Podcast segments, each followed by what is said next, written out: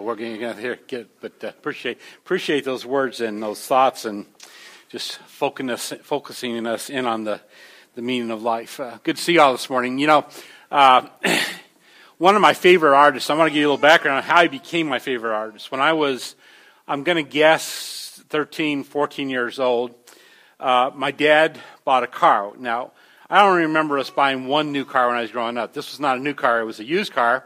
And see, we uh, at the time we lived in California, and my dad and mom are here, by the way. They're on the back on the back row there, and so.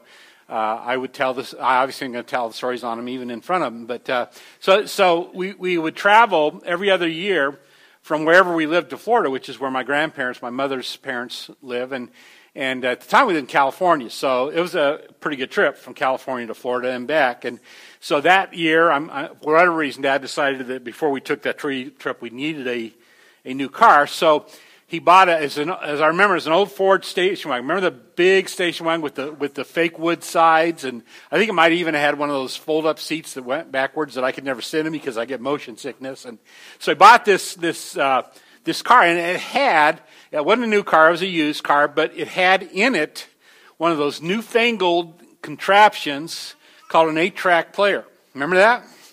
And uh, the only problem is my dad's cheap. So, so we saw the player, but he wasn't about to put out the money to buy an eight track. So somewhere in the process, we're cleaning out the car, getting ready for the trip. And, you know, so the, the, checked the glove box and found in the glove box an eight track tape of Johnny Cash. And so all the way from California to Florida and Florida and back, we listened to Johnny Cash. Well, you know how that go with, went with the eight tracks. How high is the water, mama? Two feet high and click, click, click, click, click, click, click, click, rising. So that, you know, if you, you, uh, who, you young people, you have no idea what we're talking about. But, uh, so, so anyway, and in that process, he, he became, uh, one of my favorite artists and, and, uh, always has been since. A while back, I bought one of those things we had a history of all, a bunch of his songs together. And so I really enjoy him. Uh, you know, Johnny Cash was a man who had uh, knew true, tremendous swings in life. If you know anything about him, he, he knew what poverty was about. He knew what wealth was about. He, he, he knew uh, what it was like to be on the top of the game. He knew what it was like to be at the very bottom. He, he knew what it was like to be on the outside of the bars than on the inside of the bars. Uh, uh, he knew what it was like to walk with God. He, he knew what it was like to walk away from God. And, and I want us to watch a clip. This, if I have my information correct, this is the very last song he recorded. And in it, he is sharing his testimony. Uh, this, most of this is videotaped in his home, which would burn down so, so shortly after his, uh, his death. And, and the song is called, and here's what's interesting because when at, at the end of his age, at, at, the end of his life, most of us would have said, you know, he's one of those guys that has it all. You know, he's got, he's got the wealth, he's got the fame, he's got the, all, all the accolades, he's, he's, uh, he's at the top of the world. And yet you're going to hear him sing a song where he shares his perspective on life, and particularly his life. And the title of the song is Hurt.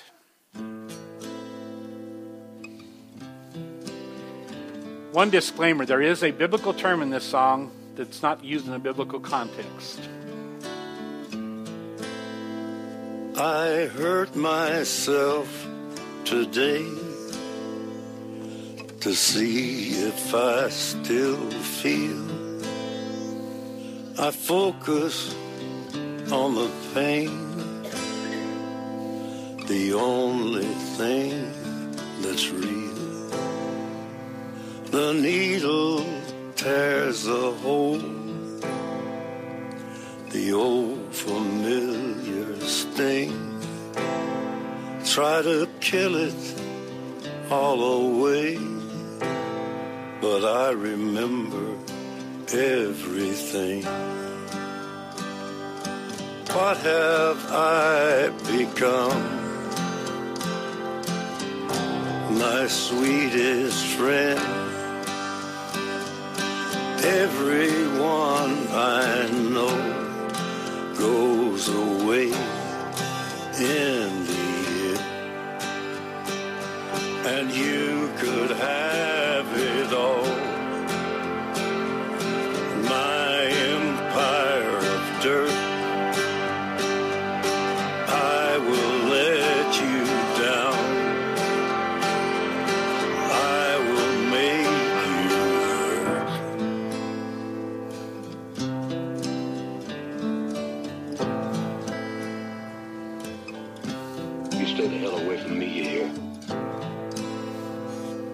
I wear this crown of thorns upon my liar's chair,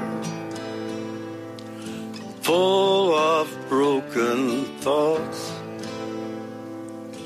I cannot repair. Beneath the stains of time, the feelings disappear. You are someone else. I am still right here. What have I become? My sweetest friend. Everyone I know goes away in And you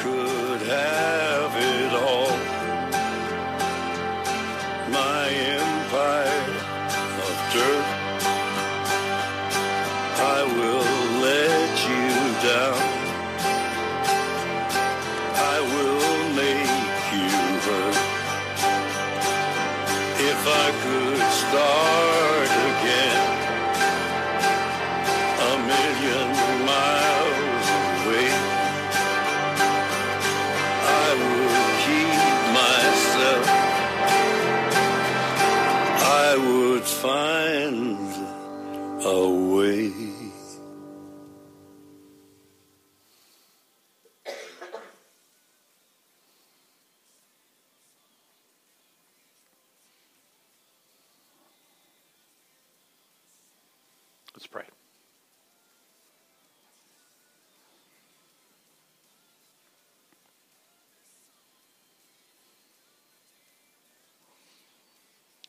Typically, Father, as we move through this day, the last day of the year, some reflection takes place. We, we re- regroup, we revisit successes and failures, good decisions, bad decisions.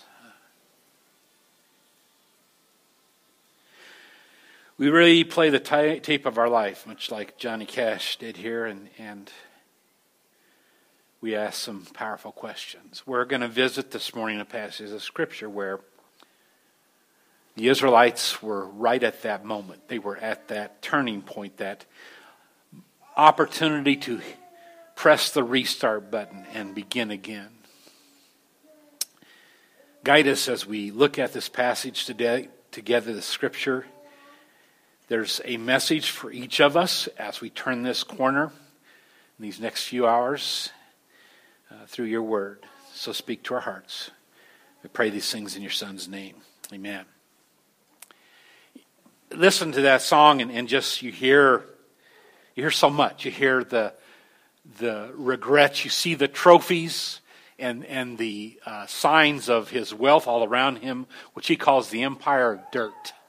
A pretty powerful, powerful message in that song. And, you know, this is uh, kind of what we do, isn't it? Today we, we, we reflect, we think back, we revisit, we, uh, we have some regrets, probably all of us. There are those things that we did, those decisions we made, uh, those words that we spoke where we, we look and say, ah, wish I hadn't, wish I sh- shouldn't have, whatever.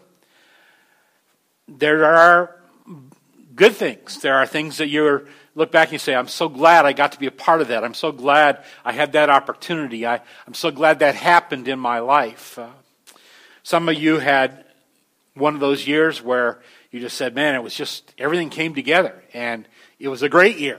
And so you're going to look back on 2017 as, as uh, just a remarkable time. Some of you are, you're, you're here, you're saying, I'm so glad to see that year go, you know. 18 has to be better. I, yeah, I've heard those kind of statements. Uh, I've made them a time or two uh, over, over the years. And, and so it's important for us to, as we're at this moment, to bring God into the picture. And, and it's really interesting because the passage we're going to spend some time in the next two weeks, uh, the Israelites are at that point. They have spent 40 years now in the wilderness literally in the wilderness, but also in, a, in the wilderness of the life and the things that they've walked through. And, and they were there, they knew, because of decisions they made as a nation. They had an opportunity. God brought them right up to the point where He was going to move them into the promised land. And they had the opportunity. It was, it was just feet away. Uh, if you've been to the Jordan River, you know, it was not, there was not, it was just feet away. They could see the other side. And yet, in that moment, they decided not to trust God and His plan and, and move their own direction. And so now, 40 years, they have been in a wilderness time. And so at this moment now, they come back and, and, and they're again at that same point where they're, they're, at the op, they're at the place where they get to push that restart button again. They're just ready now. This new generation is ready to step forward and, and experience what God wanted them to experience all those decades before. And so they're at that point now. And, and right before that happens, Moses hits pause and, and has a, a, a, conversation with them. And remember, Moses is a prophet of God. He, in other words, he speaks to these people on behalf of God. God has given him some words to give them. So turn with me, uh, if you have your Bibles or in your devices, to Deuteronomy chapter 8. And, and I'm going to read verses 1 through 5. We're not going to look at all those verses this morning. We're going to focus in, especially on verse 2. Uh, spend a little time on verse 1. But, but I want you to see the whole passage here. So Deuteronomy chapter 8, starting with verse 1 down through verse 5. Be careful to follow everything command, every command I'm giving you today, so that you may live and increase and may enter and possess the land that the Lord promised on oath to your forefathers. Remember how the Lord your God led you all the way in the desert these 40 years to humble you and to test you in order to know what was in your heart, whether or not you would keep his commands. He humbled you, causing you to hunger and then feeding you with manna, which neither you nor your fathers had known, and to teach you that a man does not live on bread alone, but on every word that comes from the mouth of the Lord. Your clothes did not wear out your feet did not swell during these 40 years. Know then in your heart that as a man disciplines his son, so the Lord your God disciplines you.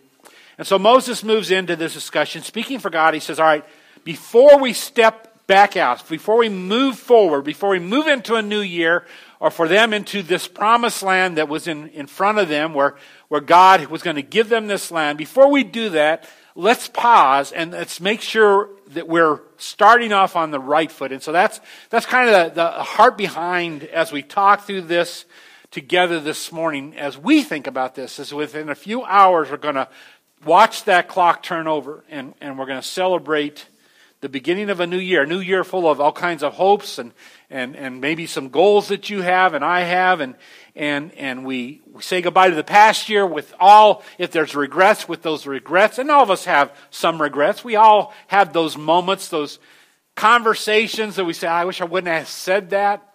Uh, uh, we have those opportunities where we say, ah, that was such a cool thing and such a great thing to be a part of. We all, that's all part of the mixture of of our previous year, but we're at that new starting point. And so Moses says, All right, before we do this, let's begin, let's refocus. Let's be, make sure we begin on, on the right track. And so he starts into this conversation. And, and then as he gets into verse 2, he, he starts with, uh, uh Remember how. And here's the, here's the interesting thing. You know, I know, if you know anything about this, and we've already said it, the reason they walked through that wilderness time, that hard time, was because of their choices, decisions they had made wrong decisions, ungodly decisions, and that had put them in a hard place. But here's what is so cool, and maybe you've been through one of those years. And maybe as you look past, back to this past year, some of the things you walked through had, had nothing to do with your own choices, but, but maybe as you look back, you're saying a lot of them did.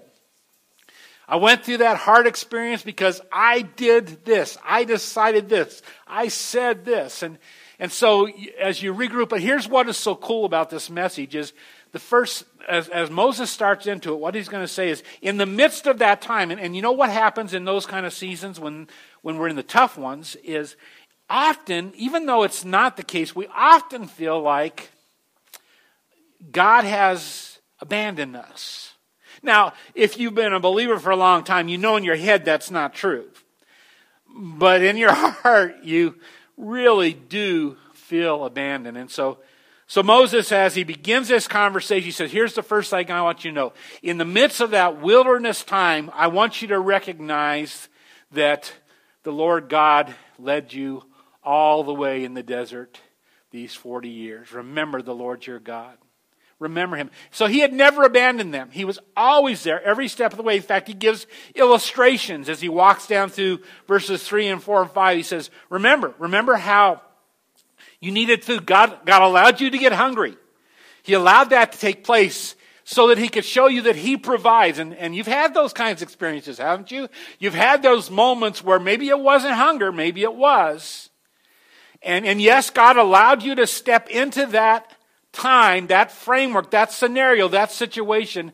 But, but you know, so often our, our, our perspective is, you know, he, he's doing something bad for me, but he's saying, no, he allowed you because he wanted to show you how he could provide. And, and some of you had the opportunity to see that take place, where, where God stepped in right at the right moment. And, and, you, and you look back and you say, man, I, that was such an unexpected blessing. So he says, remember, God didn't abandon you. In fact, if you remember, he, he led them, Every day they'd wake up and there, here was this cloud, this representation of God in their presence, and, and the cloud led them. Even though they were in that wilderness because of their decisions, every day God showed his presence by leading them as they wandered in the wilderness and taking care of them. And then at night, there would be this pillar of fire that where God would protect them and remind you're not abandoned. Even though your decisions put you here, I have not abandoned you.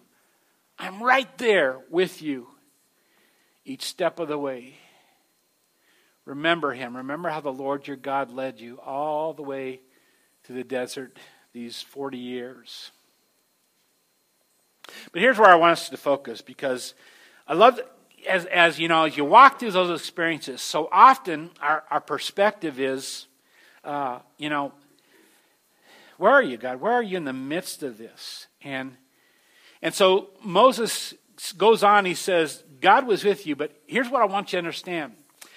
Even, even though your decisions put you in the place you're in, God used every one of those experiences because there were things that He was trying to teach you. Here's the why of, of what you walked through and why you walked through it. Uh, remember how the Lord your God led you all the way in the desert these 40 years to humble you and to test you in order to know what was in your heart. One of my favorite stories in, in the Bible is in the Old Testament.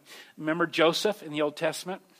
I love that story. I, I, there's a lot of reasons, uh, the dynamics, uh, uh, just some interesting, certainly some interesting fam- family things. You, just as a reminder, remember uh, Joseph was was the youngest brother of, of uh, what was it, 12 other brothers at the time, or was it 11 brothers? Some, I always mix that up.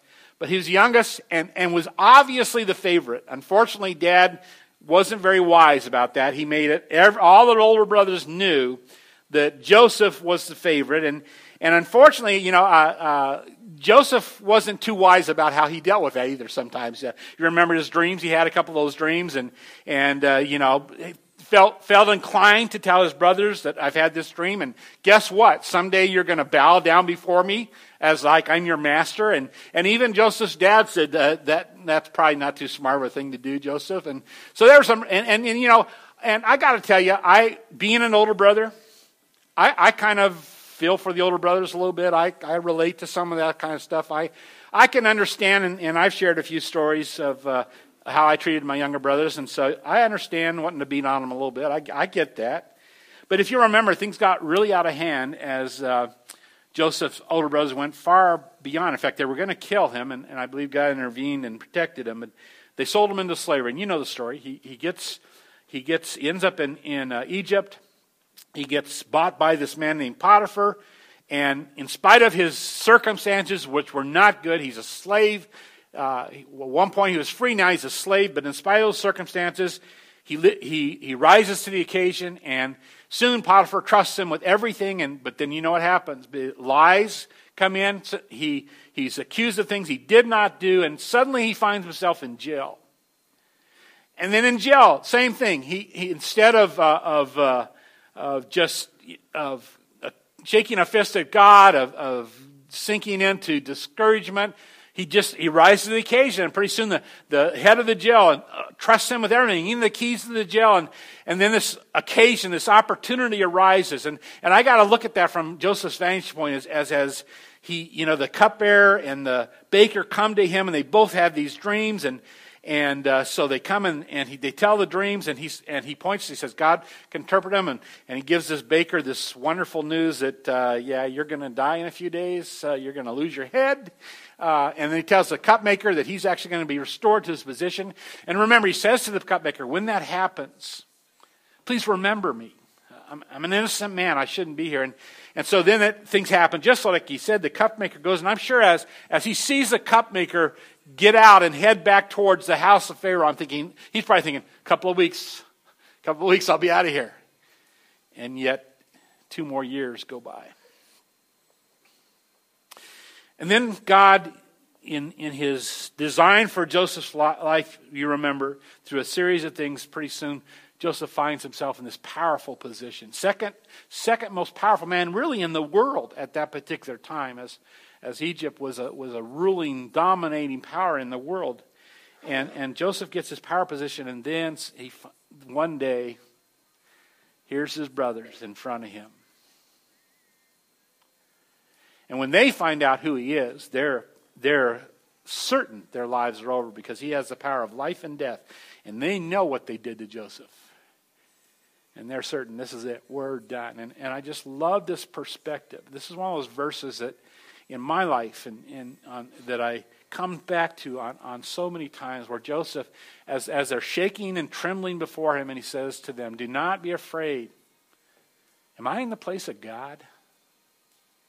You intended to harm me, but God intended it for your good to accomplish what is now being done in the saving of lives. This perspective that here it is, you know, and, and, and we make decisions sometimes that we know are ungodly decisions. And, and maybe at the time we don't. Maybe we just we forget to bring God into the picture. But, but, there, but as time goes on, we recognize, oh, I should not have done that. That is not the direction God would want me to go. And, and, or maybe Satan deceives us, which he does. And, and so, and, but in the mix of that, this reminder that what, what Satan means for evil, or even what my own decisions take me into, that God, if I will allow him to, God will redeem those decisions. exactly as he had done in, in this situation. So he says, Moses says, God allowed you in this time in this wilderness, God has been the whole time he's been working, and particularly in these two areas, he says, in this time, he has tested your hearts, and, he, and he's allowed you to go through this to humble you and to test where your heart is. You know, uh, before I get there, uh, uh, we, the men study. It's interesting that how these things interlock so many times. But uh, as we've been studying Philippians uh, with uh, Matt Chandler's in the video driven message, one of the things we focused on just recently was how significant, how important was humility was to our walk. And, and uh, I remember uh, uh, Charles Swindoll is one of my favorite pastors, and I remember one message he preached years ago, and, and I just love the message he talked about. He said that uh, it was just this about this time of year. It was a, a New Year and, and, and Christmas time area, and so this the church of in this the, where this pastor preached that they got together, and they got him a gift, and they had it all wrapped up, and so he unwrapped it and he pulled it out, and what it was was it was a button with a, a message on it, and, and the button said to the most humble pastor in the whole world. And, and so then he uh, accepted and thanked them for it. And next Sunday they took it away from him because he actually wore it. So uh, that you know, dangerous place to be. So so he says, remember one of the things that God was trying to do is is to humble your heart. And I love this. Uh, you may not know. You may you probably some of you probably heard of Jonathan Edwards, a, a New England pastor uh, from generations ago. Uh, godly man, very familiar with ups and downs of life for sure, even in his ministry. Just, uh, uh, but he, he gave he. This is one of his quotes: "The best protection one can have from the devil and his schemes is a humble heart. And, and so I, I, this is interesting. This is a primary thing. God, as Moses is talking to his people, he says, one of the primary things that God wanted you to grasp, to, to learn in the process of this, of this wilderness time was humility. I investigated that word a little bit, did a little bit of a word study on it, and, and there are some interesting things came up. Here's some of the words. Humility keeps us, and this is one of the quotes, humility, humility keeps us reliant, dependent, and clutching. Now, that's one of those quotes that we read and, and says, oh, that's a pretty good quote. But then when you start thinking about it, at least when I started thinking about it, think about those words. It keeps us reliant, dependent, and clutching from a human perspective, especially our culture perspective, those are about the worst words that we ever want to hear. Isn't, isn't this true? Don't we say to ourselves, I don't want to be reliant on anyone else. I, you know, we're, we're anti-reliant. In fact, you know, I want to be self-reliant. Uh, I can remember as a young man so many times you know, my wife would say, you know, well, why don't you ask so-and-so to help you? I'm not, I can do it.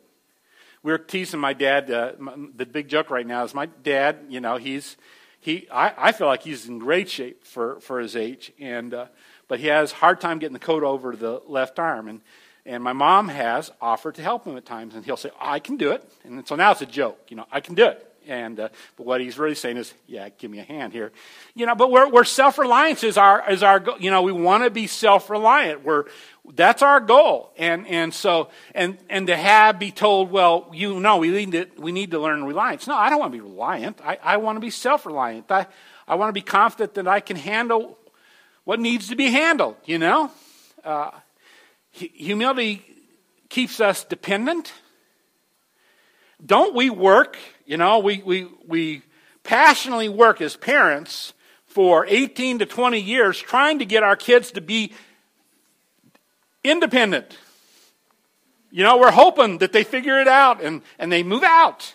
That's our plan. You're going to move out. You're going to be independent, you know, so you aren't that relying on me anymore. And so, so we're seeing this and then clutching, you know, uh, uh, my wife knows this, so I'm not speaking out of, out of turn here, but, uh, I, I worked at a lot of summer camps. And, and so when I was a teenager and when I was young, and, and I had a reputation for having a girlfriend at every camp. That was just the way it went. But I'll tell you the thing that would right away would, would end that is if they got too clutchy, you know. Uh, and when I met my wife, Irish that she is, clutchy was not one of the things she was, you know. It was, she made very clear, you, you can, you know, we, we can date and it'll be fine, but handle this wrong and there's the door. That's just the you know. So so i, and I kind of like that. It's like all right so we don't we don't look at those terms and say man those are positive things that i want to learn. Because and, and here's the reality. In in in relation to hum, uh, fellow humans yeah i don't uh, we, we need to be careful about getting too reliant too dependent too clutchy to fellow humans because the, the reality is i don't care how much they love you there will be times they're going to, to uh, disappoint you. That's just the reality. any of you who've been married, if you've only been married even a number of months, you've already experienced that. It's not that they don't love you, but they're humans. And so, so when you look at those words and, and you apply them to those relationships, those horizontal relationships, that, that's not maybe not uh, what we want to do. But here's where Moses is applying this. He's saying, in that relationship with God, The strongest place you and I can ever be is to be reliant, dependent, clutching onto God. And so he says to the Israelites that period of time when it felt like you were out there in this place and I wasn't there, I was. And I was in teaching you this very important lesson of humility. That you would humbly place yourself in my hands. That you would rely and depend and clutch on to me. You know, people accuse us as Christians that, uh, well, you, your thing, you need God because you need a crutch. You are exactly right. Admittedly, I need that crutch. I am not good on my own. I need God. And that's so he wanted those people to recognize that. Remember their their parents 40 years prior to this, their problem was they were reliant independent and clutched onto themselves. And so when they came up to the border of this promise that God had for them, they looked over there and they looked at the battles ahead of them, and they were absolutely, because they were self reliant, they were absolutely convinced, and they were absolutely right, by the way, that they could not fight those battles. And they were right, they couldn't. But if they understood their God and they were relying on Him, they would know He could, and He would, because He'd promised to. And then he secondly he says it is to uh, check your heart. You know, in the Word of God and, and in life, and, and, there are lots of in betweens, but it seems like you know it, it, times of blessing and times of hardship are are really always heart checks. Let me and let me just say that you know if if you you're moving into 2018, if God for whatever reason, and I'm think I'm speaking in human terms here because you know, God's perspective is whatever He allows to come in our life is for our blessing. It's a blessing. It's for our good. We don't always see it that way. So let's speak in ter- human terms there. There are certain things we look at and say, well, that's a blessing, and we say, well, that's hardship. And, and, and so, so I'm going to speak in those terms. So let's say, God, you move into 2018, and God allows you to step into a time of tremendous blessing from a human perspective. Just let me tell you, matter of factly, no hesitation, watch out. You are in a time of testing. Because those times are tremendous times of testing.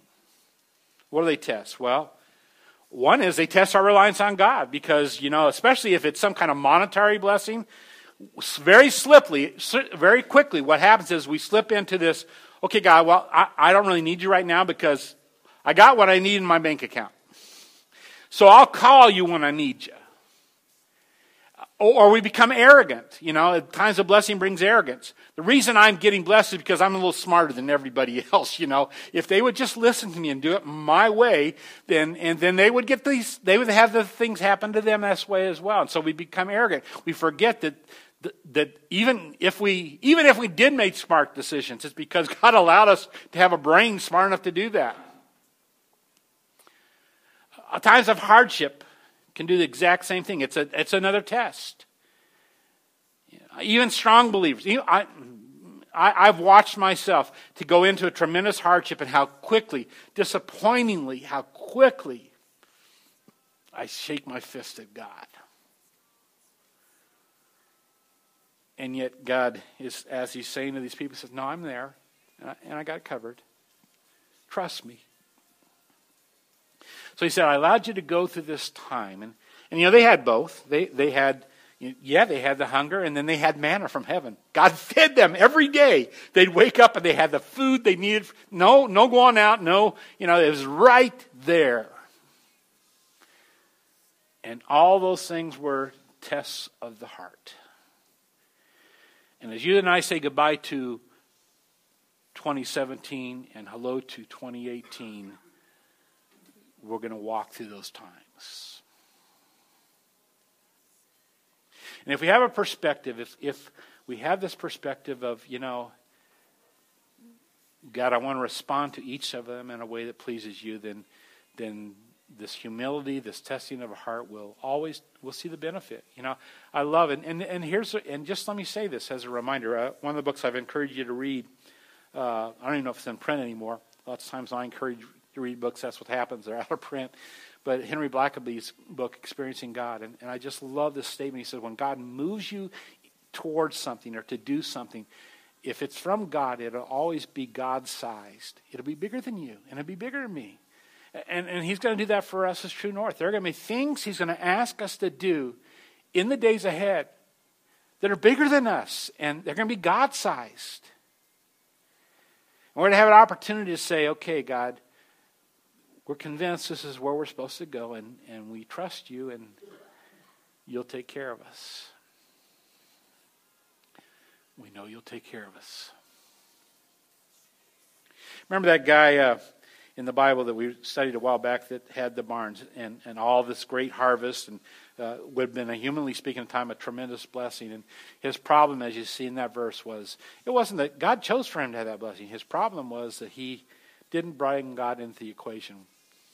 Just said, okay, this is for me. I'll build bigger barns. And I'll set myself up so that as things move forward, uh, I can have an easy life. I can eat, drink, and be merry. So God may bring you into some of these tests. It may be blessing, it may be hardship.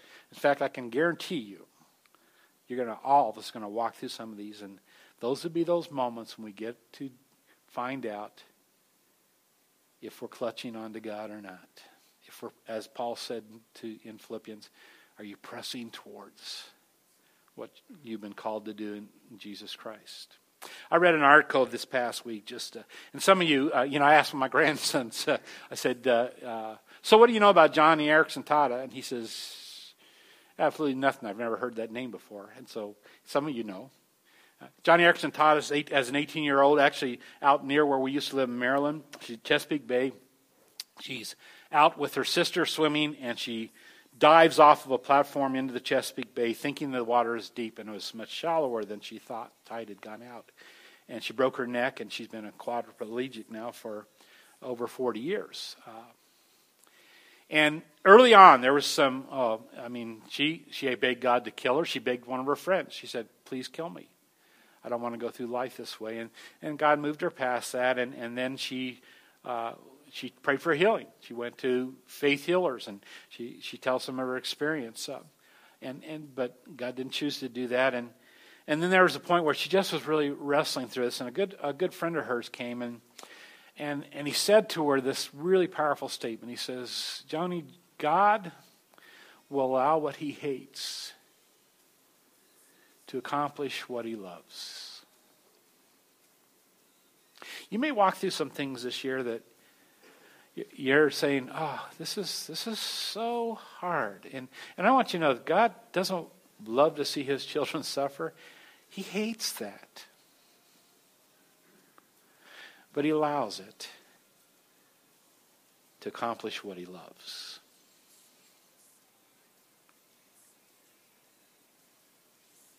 You're moving into New Year. I'm moving into New Year.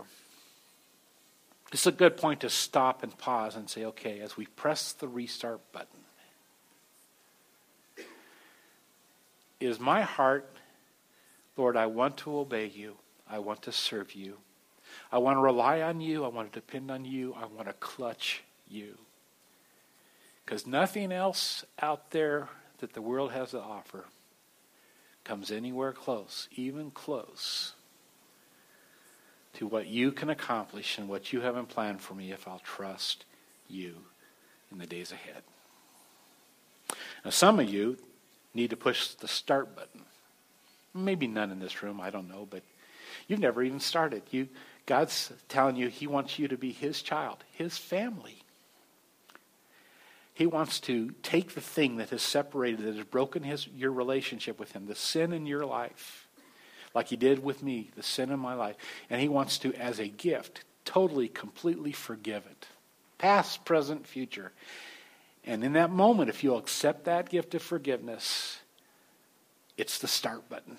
Because that very moment, you become his child. And he promises you from that moment on, he will never leave you or forsake you ever for eternity, not even just the life. So Today's the day you might need to press the start button. Accept that gift of forgiveness and begin that new life in Christ. Let's pray. Father, thank you for your word, for these reminders that we need desperately. Folks in this room, some have walked through a hard, painful past year. Some have walked through a, a, just an amazing year. They're they're looking back and saying, This was a wonderful year, and, and everything in between. But in the midst of all of that, Lord, And in the midst of what's to come in the year ahead, give us this tender heart that relies, that depends, that clutches to you. And may whatever we face, whatever decision, whatever direction, whatever opportunity we face, it be branded into our heart. I want to do, God, what pleases you in this moment and whatever comes in the days ahead. And those God sized experiences that you're going to give us opportunity to be a part of, in those moments and every moment, help us to trust you because you know what's best. We pray these things in your Son's name.